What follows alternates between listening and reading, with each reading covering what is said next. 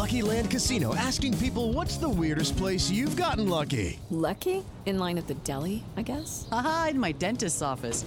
More than once, actually. Do I have to say? Yes, you do. In the car before my kids' PTA meeting. Really? Yes. Excuse me, what's the weirdest place you've gotten lucky? I never win and tell. Well, there you have it. You can get lucky anywhere playing at LuckyLandSlots.com. Play for free right now. Are you feeling lucky? No purchase necessary. Void where prohibited by law. 18 plus. Terms and conditions apply. See website for details.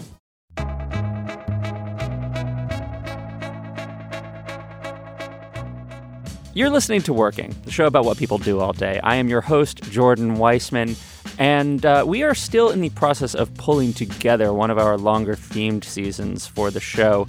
So, in the meantime, today's episode is going to be a nice little standalone. It's also going to be very meta. This is an episode for audio geeks, but also I think everyone who listens to this show, really any podcast fan, is going to have some appreciation for this episode. Why? Well, I'm talking to Tim Crosley, and he builds recording studios for a living. In fact, he built the recording studios that Slate records its podcasts in. I am sitting inside his handiwork right now, and of course, we discuss that on the show. If you are into things like resonance and sound dampening and just kind of home recording geekery, you're going to enjoy this. And if you want a little peek into the technical side of how these shows that you love and listen to every day and week get put together, uh, I think you will also appreciate it. Enjoy.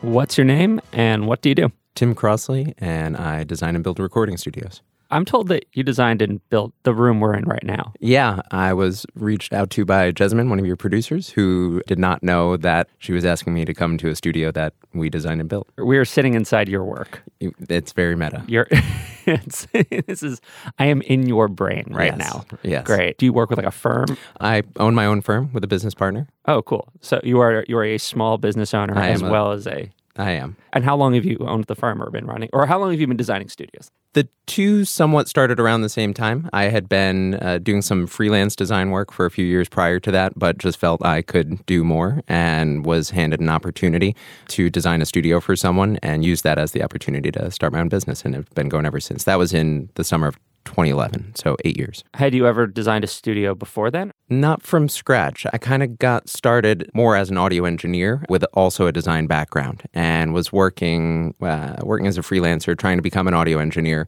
wasn't very good at it. Yeah. Um, and simultaneously took a job working for a guy who built recording studios. So he was a contractor, had spent about 25 years building recording studios, and took me under his wing. And so I, I got a real kind of behind the scenes look of how they're built, and simultaneously had a, a mentor who was a studio designer. I, I want to pop back for a second and Yeah, hear sure about thing. hear about your failure though. Yeah, there's numerous failures. Yeah, you said along the way. You said you were an audio engineer. Well, first off, for people who don't know, like what is an audio engineer? So, an audio engineer would be someone who works in a recording studio who records any amount of content. It could be a, a band, it could be podcasts, it could be sound effects for film, television. So you're the person in charge of making sure it sounds good. Yeah, you record it, you mix it, and master it. And so that's what you wanted to do, and you said you weren't very good at it. What happened? Like, Mm. why, why, why were you? Why were you so terrible? Oh, uh, a lot of reasons. One, it's a pretty heavily saturated market. There are more people looking for jobs in that field than there are actually jobs in that field. So the competition is pretty high. I see all those ads like for like audio engineer courses on the subway. There are a lot of for profit colleges who tell their students that you too can be an audio engineer. Um, so they're just like flooding the market. they are absolutely, Huh. and it's it's very much a market where where you intern, you get coffee, you do anything you can to get a job. And I was doing that. I was I was kind of paying my dues. Were you getting coffee for anyone cool, or was it just Rarely, not, rarely. not even? occasional sessions that I would run with some pretty big name actors, which was which was a lot of fun just to meet some interesting people. Mm-hmm. But because I had been working for this guy building recording studios, I'd get hired by another audio engineer, maybe a maybe uh, a senior audio engineer on a project, and I'd say, "Hey, let me let me help you edit your film," and they would say, "Yeah, yeah, that's great, but my room sounds terrible, and I heard you can help me with that too." So I had this kind of epiphany moment that maybe I'm following the wrong path. Maybe there are more people people out there who could use this other set of skills that I have, and and I just started to pursue it. That's like a, a useful amount of self awareness. You're just like you were you weren't like I'm not just gonna keep beating down the door at this thing that's not working. It's like oh these other people want to pay me money to do this other thing. Oh yeah, I mean I I arguably work more hours now, but I I have a lot more control, and I have a service that people need, and there are fewer people for our customers to call for our services. So the world is flooded with engineers, but there aren't a lot of people who actually build studios. Why is that? Tough to say. Uh, I think there are a lot of audio engineers because there's nowadays we live in a world with a, a, a, lot of content. There's millions of hours of podcasts and TV shows and movies and all sorts of things being produced every year. All of those things at one point are touched by audio engineers. So every sound effect you hear on a film, absolutely everything was recorded by somebody uh, and put into that film and, and mixed. So there is a great need for audio engineers. In terms of why there's not that many people that design studios. I think it's a unique intersection of different disciplines. There are architects who design spaces, interior designers who design interiors. There are acoustic engineers who consider the acoustic requirements of a space, uh, but a little bit more on the commercial world. There are acoustic engineers who design the interiors of lobbies or offices or conference rooms. I think our work is a little niche, and everyone that I've met who's kind of gotten into the field that we're in has a strong love and background of, of music and design that has kind of brought them to this to this place. Because you actually build you're not just you know doing the blueprint. It kind of is a little bit more you know there's the design there's the kind of heady intellectual element of it. You have to have that skill set but then there's also like the building element of it too. And I, a lot of people don't necessarily kind of like mix those skills. Yeah, that's that's been the thing that's kind of set us apart from our competition over the years. New York City has a lot of talented fabricators, but they don't necessarily have that underlying knowledge of acoustics to be able to come in and say what does this room need to to influence how it sounds. Similarly, I I don't think that a lot of people who are younger are that interested in going into service-based industries these days. Uh, you want to go to college and you know get a high-paying job sitting at a desk. Uh, you don't want to necessarily be using your using your muscles to make your living. I imagine this has to be kind of boom times for you guys though, because like everyone has a freaking podcast. like it ain't just Slate. It's not. Yeah. So there have to be a lot of podcast studios getting built. I mean, have you are you seeing a, a lot of work these days? Yeah, we are quite busy. I think a lot of people imagine recording studio and they think music, and the music industry has changed drastically over the last two decades. There are far fewer large label owned recording studios than there used to be. But what you have a lot of uh, that kind of coincided uh, not only with, with changes to the types of content that's being created, podcasts being definitely something that's driving it, but also changes to the technology. Uh, nowadays, anyone can buy a little device for a hundred bucks that connects to their computer via USB that they can stick a microphone into and they can record themselves. Even I've got like a jerk like me my my home mic set up and my, little you know plug my guitar in and start playing. Absolutely, yeah, yeah, absolutely. It's, it's just become a lot easier for people, and people are very aware of self promotion. They want to record themselves. They want to put it out there in the world for people to hear. And as that's gotten easier, you've just got more people creating, and all of them ultimately at some point, if they're pursuing doing it semi professionally or professionally, start to arrive at this realization that, okay, I've got a good microphone, I've got good equipment, but why do my recordings all sound like they're recorded in a bathroom? Uh, because it was. Because it was. Actually. Oh. And, and old Weird Al Yankovic approach. I got to get that natural reverb. Yeah, natural reverb and some yeah. accordion. So we can't help with the accordion part, but um, we can go in and help them make their room sound better. And ultimately, that influences the quality of their recordings. What is your typical job right now? Our typical job, we do a lot of work for post production facilities, facilities that are either writing music for film and television or commercials, or they're editing films, or they are mixing audio for film, so surround sound or Dolby Atmos type mm. environments. So, what is the room you're building? Like, what is that space? Typically, in a recording studio, you have a couple of different rooms depending on what type of work they're doing within that space. Most often, you have the room where the engineer sits, which is typically called the control room. Mm-hmm. That's where uh, Jessamine's sitting right that's now. That's where Jessamine's sitting. Hey, Jessamine. She's Hello. waving. You have that room where the engineer sits. That is where things are being played back and mixed most often. And that has to be designed to naturally there has to be like some acoustic logic to that room. Definitely. There are a wide variety of things that we design for to make that room sound accurate. Ultimately, engineers are making judgment calls on how they mix all the different elements. Say it's a song, they've got guitar, drums, bass, vocals. They need to mix all of those things in the stereo field to sound pleasing together. And we design rooms to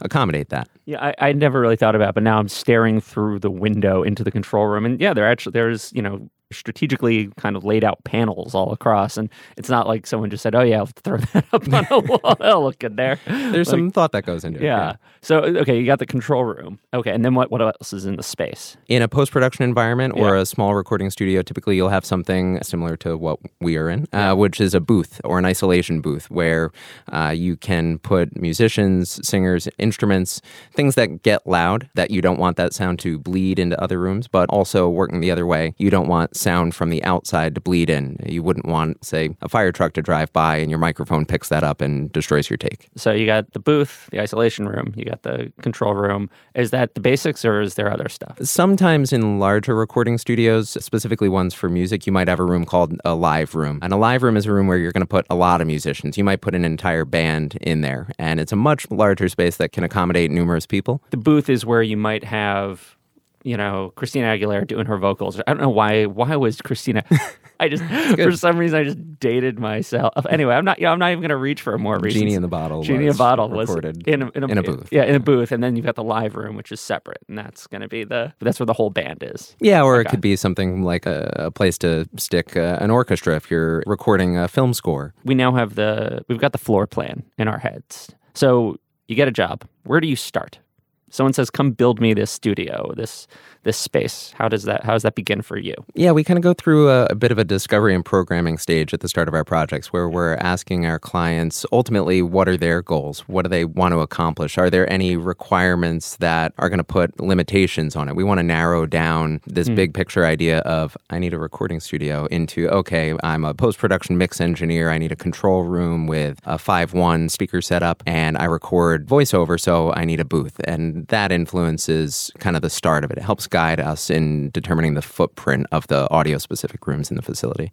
Hello, it is Ryan, and I was on a flight the other day playing one of my favorite social spin slot games on chumbacasino.com. I looked over the person sitting next to me, and you know what they were doing? They were also playing Chumba Casino. Coincidence? I think not. Everybody's loving having fun with it. Chumba Casino is home to hundreds of casino style games that you can play for free anytime, anywhere even at 30,000 feet. So sign up now at ChumbaCasino.com to claim your free welcome bonus. That's ChumbaCasino.com and live the Chumba life. No purchase necessary. VGW. Void were prohibited by law. See terms and conditions. 18 plus. That meeting, is that you and the client personally? Is that you and your partner? Uh, yeah, typically it's myself, my business partner, maybe one or two key staff members who are project managers or designers themselves who will uh, mm-hmm. be working on the project do the clients typically know what they want or is it you kind of explaining the, the, options? How much do the people who are hiring you know at the start of this process? They know enough that they can't do it themselves which is kind of why we've gotten the call. So usually usually an audio engineer or, or recording studio owner will, will kind of hit a point where they've taken it as far as they can take it. And maybe they've built their career they've worked out of their bedroom they've worked out of a small kind of project studio that they threw together in an office or something. And then they realize realize that they need to actually have a dedicated space to do their work. And at that point, that's where it starts getting into I don't know how to soundproof a room. I don't know how to make a room sound a certain way. I don't know how to build the systems within my room to accommodate the type of work that I'm doing. When you show up for that meeting, or you say, do you have like a portfolio of like, here's the deluxe room, here's the like mid range? like, what do you, a little, how, how do you walk a little bit? Uh, there's yeah. always, there's always, every client has a certain degree of budgetary constraints, and uh, we like to offer them sort of uh, maybe a good, better, and best option for anything that we're pitching them. Is there an art to that where like you show them the good, better, and best, but you really you know the one they want to buy, or you you know you want the one you want to get them to? So one option's really a little better than the others. Yeah, absolutely. Uh, there's always a correlation between how much a project is going to cost and what the end result will be. Some of that will be yeah. how well the space is isolated. Some will be how accurate the environment is in terms of how it sounds. If you're the engineer sitting in the listening position, you want it to be as accurate as possible. Some might have to do with the aesthetics. The more that someone has for finer finishes will influence how nice the space looks. How nice a finish is the Slate studio? Like, what would you say? Where are we working at here? I like what we did. This is, I would put this in the better category. Better. Yeah. Not best, but better. Yeah. Okay. So we're not just working at a garage here. We were brought in to make it better than it was. It was in the good category. We- it was okay. we used to record out of in the old office. There was like this kind of portable studio. There was like a big black Oh, I. I hate those things. Yeah, it was. It was. You could kind of move it in. It was like um, imagine one of those modular shipping crates that you see coming on a boat from China, except you put people in to make a podcast inside it. Yeah, it's Uh, depressing. Where do you find people want to cut costs or save money? And do you find people want to cut costs a lot? Yeah, absolutely. I, I- think most people look to cut costs in. We kind of split our work into two primary disciplines when we're talking about the acoustics of a space. You have the sound isolation, or a lot of people say soundproofing, and you have the room acoustics or room treatment, which are applications that are on the walls to influence how the room sounds. Materials that either absorb sound or Yeah. reflect and diffuse it. A lot of people want their environments to sound good and are maybe a little bit more willing to sacrifice on the sound isolation. So, hey, listen, if I have to stop a take every once in a while because there's a loud sound outside or I bother my neighbor a little bit, we'll live with that, but it's got to sound good within the space. I like that. Fuck the neighbor. Exactly. you know, in New York City, we all live in crazy buildings where we probably have neighbors on six sides. So you're gonna you're gonna piss someone off. Yeah, I'm not paying for their enjoyment. Exactly. I mean, does that lead to doing a blueprint? What are you creating there afterwards? Where does that meeting lead to? Yeah, uh, ultimately, that meeting leads to us in our discovery phase kind of coming back to them with an initial floor plan, a rough budget, a timeline, basically a roadmap of what it's going to take for them to turn this this big picture idea of I need a recording studio into something that's actionable. From there, we go through a, a more traditional, uh, very similar to what an architecture firm would go through, design development process, where we would take that and turn that into a set of blueprints or construction documents that then a contractor can come in and build off of uh, and work off of. Was one of your partners an architect at some point, or is that a skill that you have that you can actually do blueprints yourself now? We've gotten to the point where we can completely draw blueprints that are buildable, but we work really closely with architects. So uh, anything that's being built in New York City and in most places ultimately has to hit the desk of the Department of Buildings to get a stamp of approval before permits can be issued and construction can begin. So we work closely with architects who kind of handle that process. And where does it go from there? So at that point, we ourselves are are not uh, typically the ones who come in and do what I would call the heavy construction. We're not the ones who are are building buildings, building uh, floors, walls, ceilings. Typically, that work gets handed off to a contractor.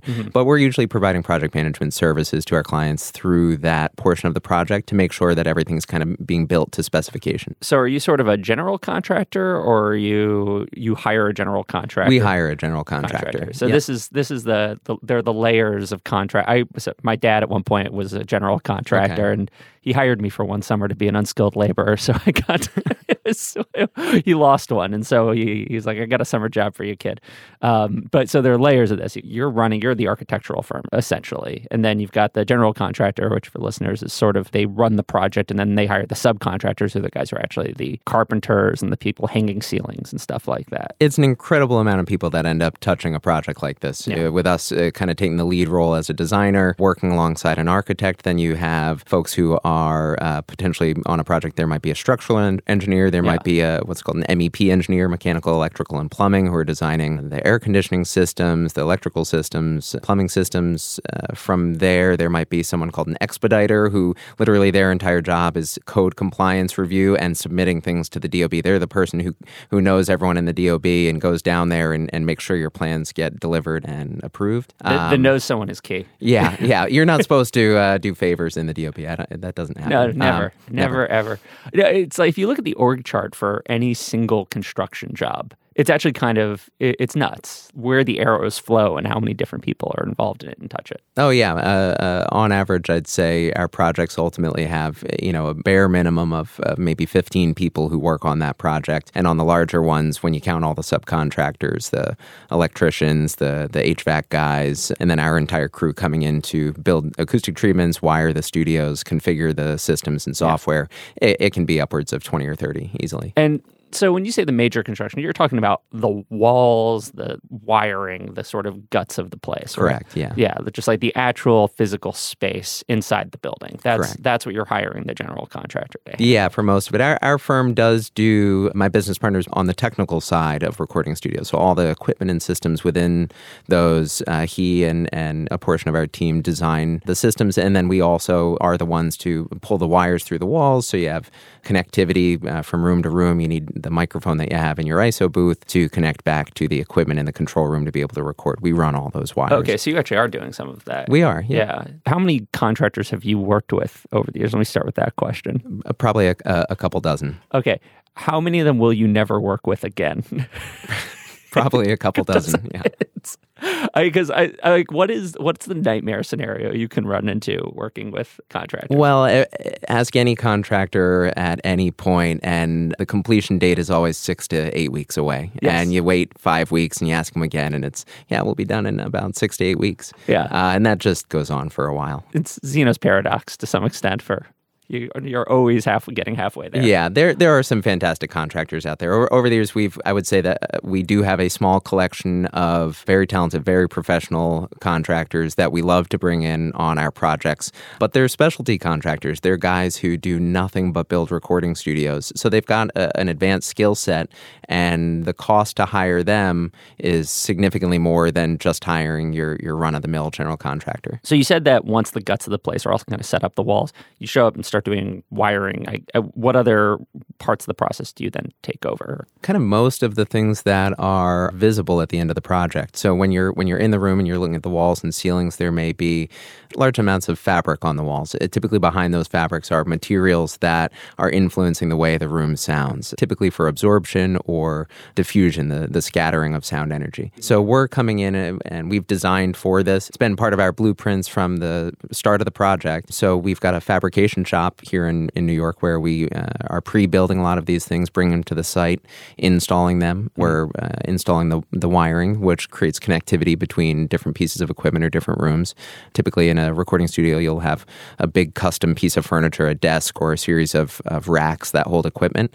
Uh, we're building those, installing them, uh, installing computers, and then configuring all of it to make it all work well together. How many different ways can you build a sound panel? How much variety is there? There can be quite a bit. Uh, there are a few different substrates that are out there that are kind of the go tos, uh, substrate being the material behind the fabric that does the absorption. So, uh, the most common is a type of fiberglass, not too different from what you might see if you're a kid and you're exploring your attic at home and you see that pink, fluffy stuff that looks fun to touch, um, but makes you really itchy. Yeah, don't do Um, it. uh, that is a material that has very high sound absorption coefficients. It's it's a material that is going to do a great job of absorbing sound energy and preventing that sound energy from then reflecting through the room. So, in terms of variety of different ways to build it, a lot of it has to do with the, the depth of that acoustic panel, uh, certain characteristics in regards to the absorption of low frequencies. Uh, low frequencies are very hard to absorb.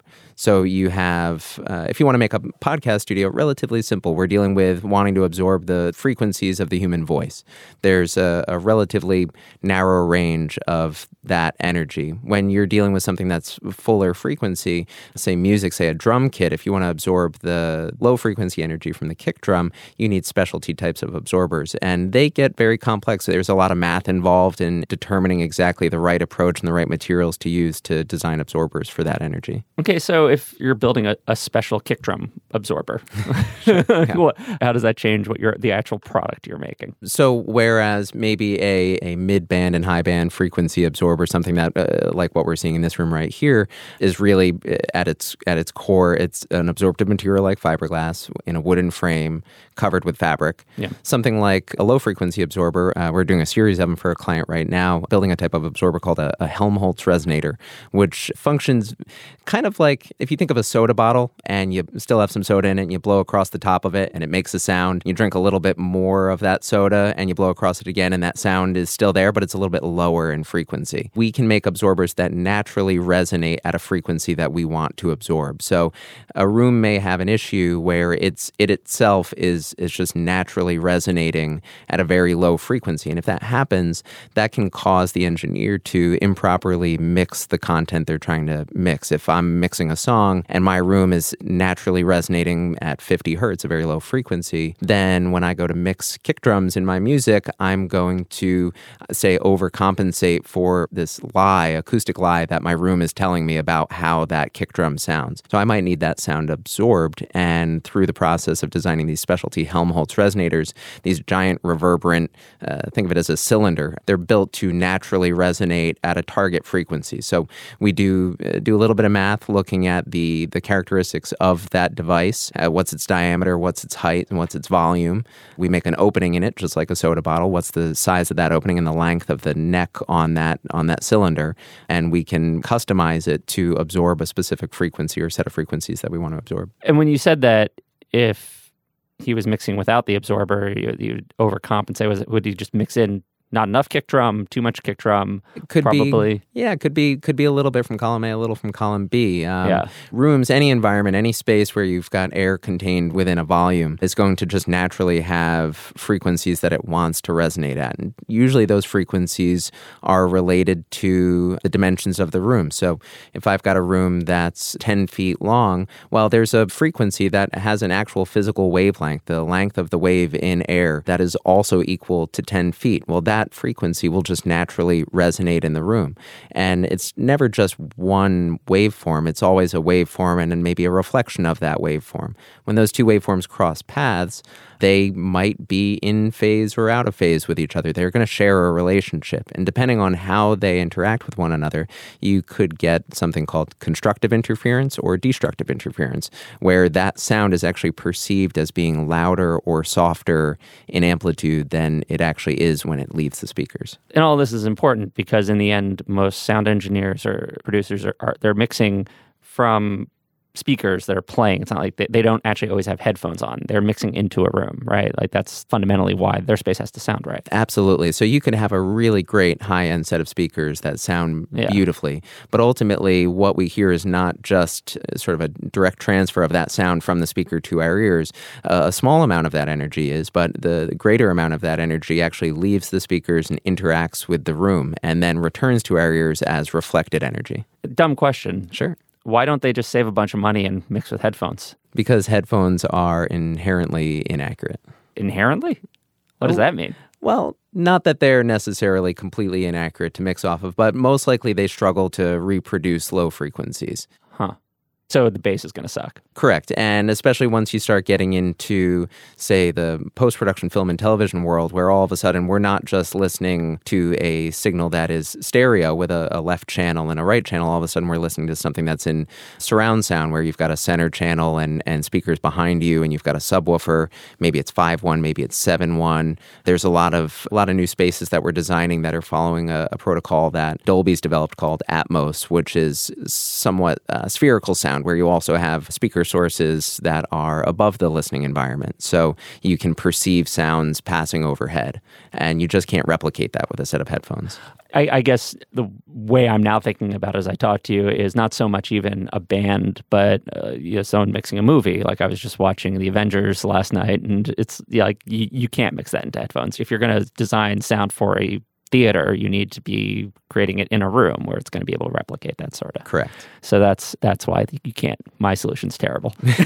It's a stopgap. It works, you know, and a and a lot of people do. Probably not their final mixes, but even professional audio engineers with fantastic rooms will reference on a variety of different sets of speakers. Uh, We've got clients who have incredibly complicated systems, incredibly well built rooms, but at the end of the day, if that content is a Hulu advertisement and that advertisement is going to be played back on a laptop, but they've got to make sure it's going to sound good on the laptop as well. it's the old trick of taking your mix out to the car and blasting it on some shitty Volvo speakers just to hear how it sounds. You want to reference it in locations that are similar to where the end consumer will be listening to it. Yeah, so you have the high end and the low. Correct. Try to get it as close to best to both worlds as possible. So This episode is brought to you by Progressive Insurance. Hey, listeners, whether you love true crime or comedies, celebrity interviews, news, or even motivational speakers, you call the shots on what's in your podcast queue, right?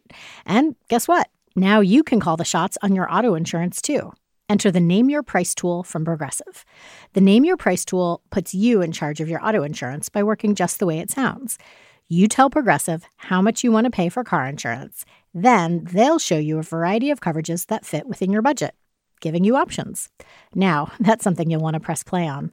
It's easy to start a quote, and you'll be able to choose the best option for you fast. It's just one of the many ways you can save with Progressive Insurance. Quote today at progressive.com to try the Name Your Price tool for yourself and join over 28 million drivers who trust Progressive. Progressive Casualty Insurance Company and Affiliates. Price and coverage match limited by state law. So I think part of the takeaway is that from what we just talked about is the actual stuff you are building, these panels and such. Your design can range from fairly simple, which seems like what we've got in here is like pretty basic, to extremely complex, like essentially resonators to perfect the sound for a room.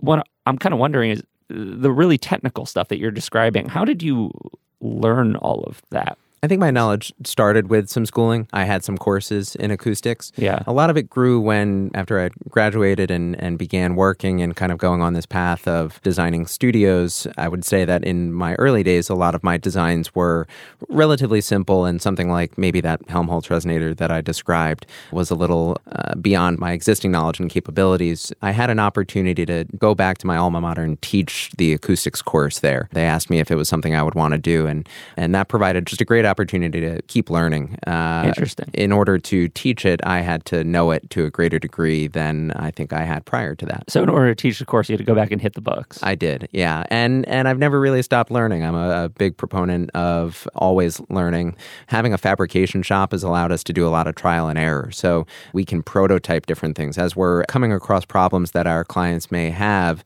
and brainstorming different ways of solving them, and researching uh, different approaches that we might be able to take. We can then kind of uh, go over to our shop and say, well, let's prototype one of these. Let's try it out. Let's see if it if it actually works. You have an idea for something and you've never done it before. You go, all right, let's let's experiment a while. Absolutely. But you can do a few and get it wrong a few times. Yeah. How uh, how many times do you have to get it wrong usually before you get it right? A couple, a couple. we've definitely had a few instances where we've built something and, and found that it just didn't really work the way that we were hoping to. And, and we're happy to take ownership over that and, and take it down and try again. When you were in the process of building out panels and the materials that are going to a room, are you personally actually doing the building? Are you in the shop or is that something you have employees doing? Uh, I used to be, and now my employees call me an office guy. Uh, I've kind of, as the company's grown, as more of my role has shifted into designing on our biggest projects, as well as uh, I do a lot of sales meetings and client interaction. I'm doing a lot less of the fabrication. I try to get on site with some regularity, but not as often as I think I'd like to. I really enjoy that part of it. So there was a time where you were ha- you were actually in the shop. There was a time, yeah. So what tools do you use to actually build a panel? Like what is there like big machinery involved? What is it? Most of it is standard woodworking tools. We're using the things that you would find in, say, a cabinetry shop. We're using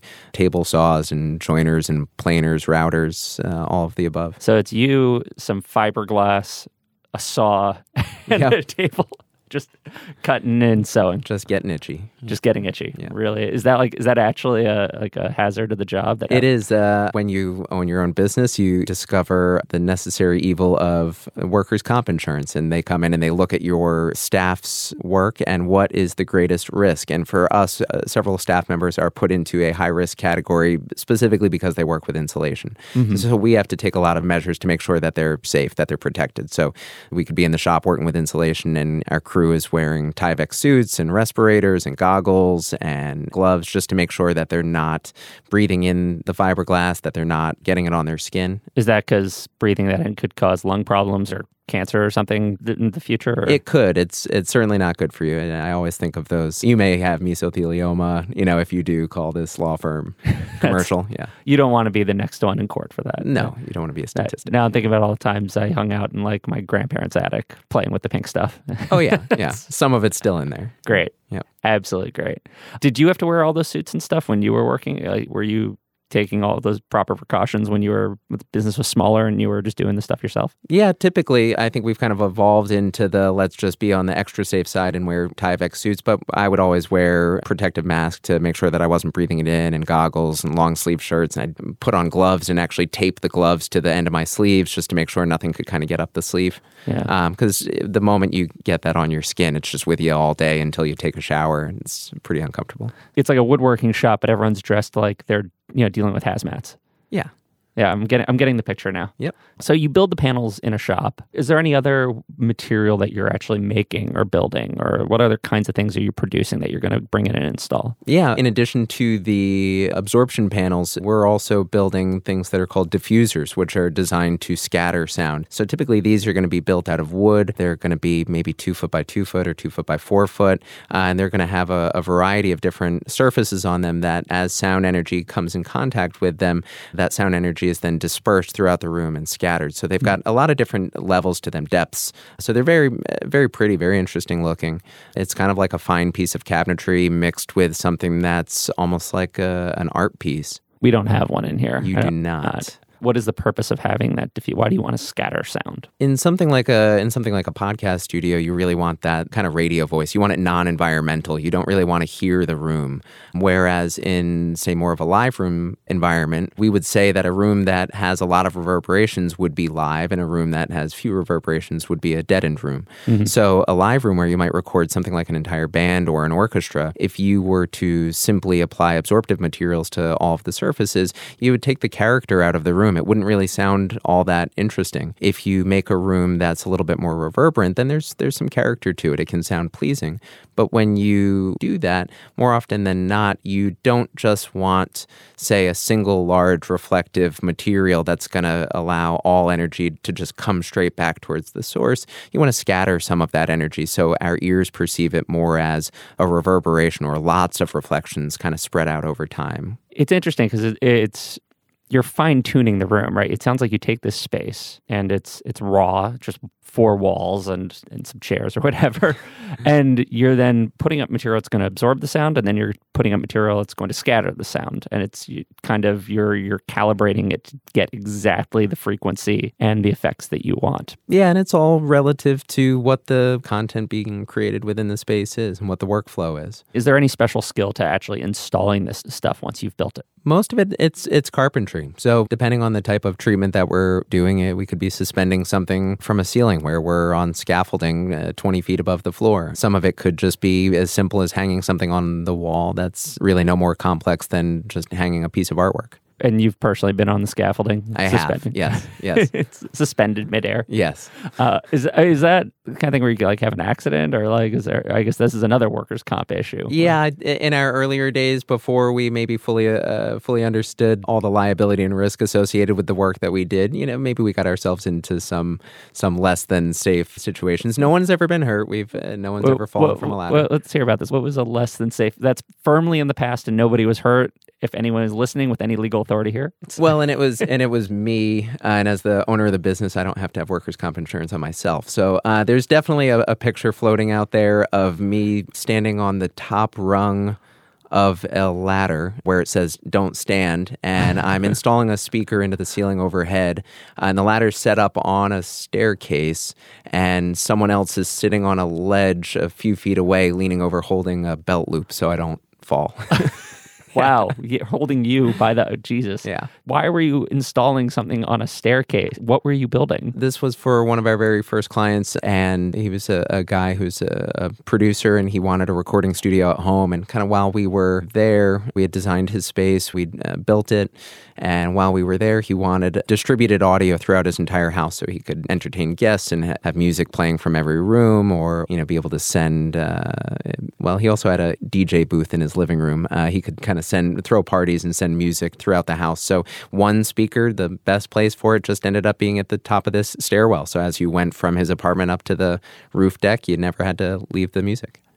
You're like, all right, Yeah, doing we, it. we can do that. We can do it. Absolutely, sir. Yeah. This is, sounds like a good client. It was a great client. Yep. Yeah. We still work with him today. Oh, really? Yep. Uh, it sounds like a very successful producer. He is. Yeah. Okay. I won't go further than that. It's probably some NDA there if you. There, he's a he's a pretty private guy. Do you do a lot of work like that as well? I mean, obviously, the, you said the main work you do are these big professional studios now, but like, do you also do work in kind of music industries, people's homes as well? Or? Yeah, certainly. Um, we kind of spread out of recording studios, or maybe spread out of the big recording studios to do a handful of different things. We we get our hands dirty, acoustically treating spaces like offices and uh, the occasional restaurant or bar, a lot of conference rooms.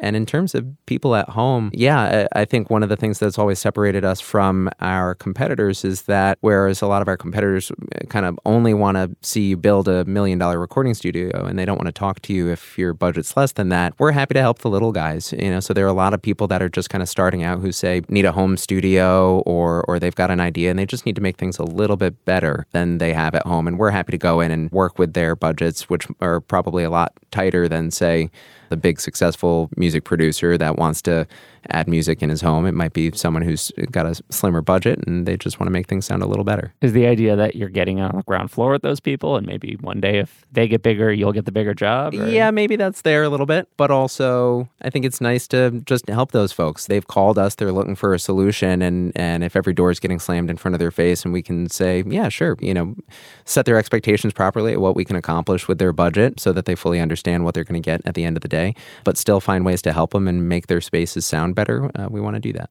Once you've actually built out a space and you know finished up the carpentry, assume there has to be a testing period or something to figure out if you did the job right. Yeah, definitely. Uh, How do you do that? with some test equipment. Uh, we've got specialty microphones that we can kind of set up in the environment that are very accurate, that can pick up sound from all directions very evenly. And so we can pump a series of test signals through their speakers and record that in our microphone and then compare that to the source signal. So if you've got if you've got a source signal that is known and calibrated and you play that through a speaker, you pick it up in your test microphone and compare it to what you've recorded through the microphone and you split the difference. The difference is the way that the room has changed that sound.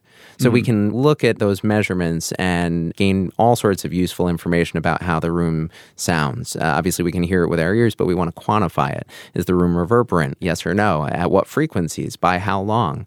Is the room naturally resonating at certain frequencies? Yes or no? At what frequencies? What can we do to improve that or change it? So there's always this process of prediction before something gets built, but then measuring, quantifying, iterating after the process has been done. If you realize you've made a mistake or something hasn't, I shouldn't say make a mistake, if something hasn't panned out perfectly or gotten the desired effect, how do you fix that? we try and understand why first and foremost. Uh, usually, there's a logical path that you can approach to determining exactly where things went wrong or why something's not reacting a certain way.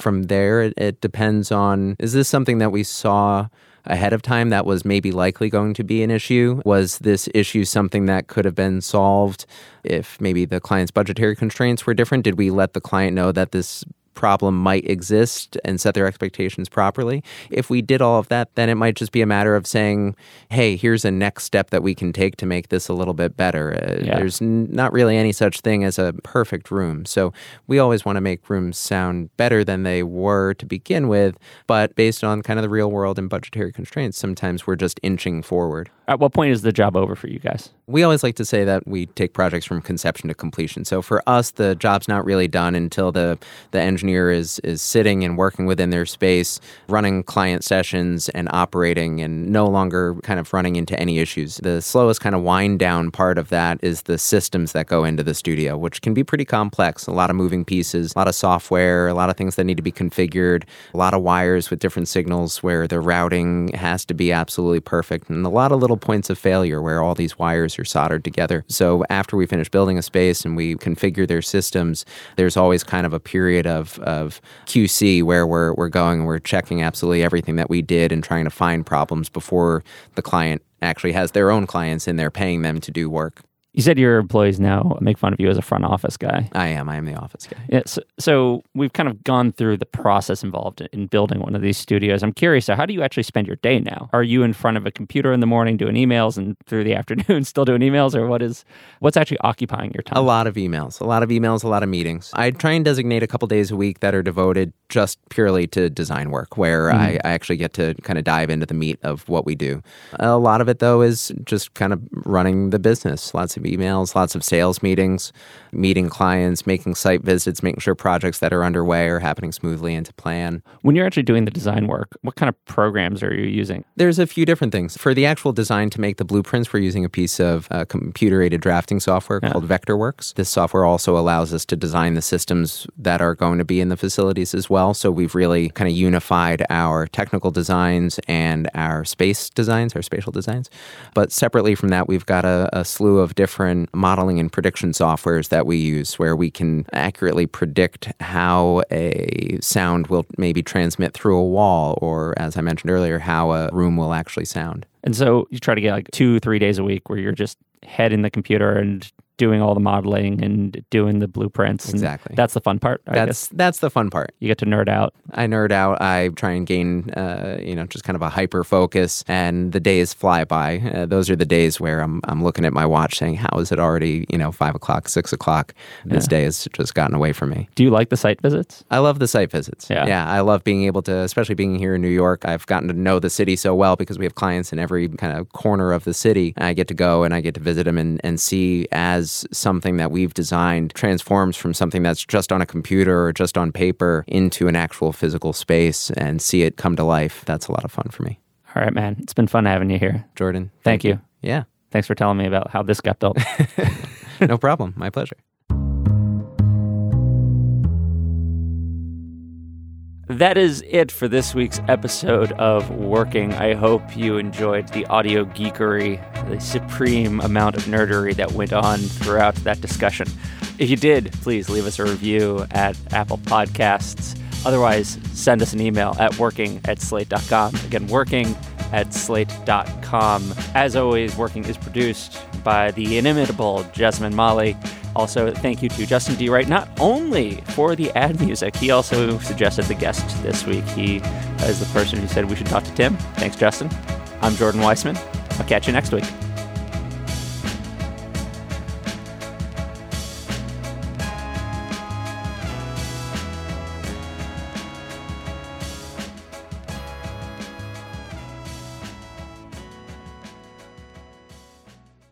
Judy was boring. Hello. Then Judy discovered ChumbaCasino.com. It's my little escape. Now Judy's the life of the party. Oh, baby, Mama's bringing home the bacon. Whoa, take it easy, Judy. The Chumba life is for everybody. So go to ChumbaCasino.com and play over 100 casino-style games. Join today and play for free for your chance to redeem some serious prizes.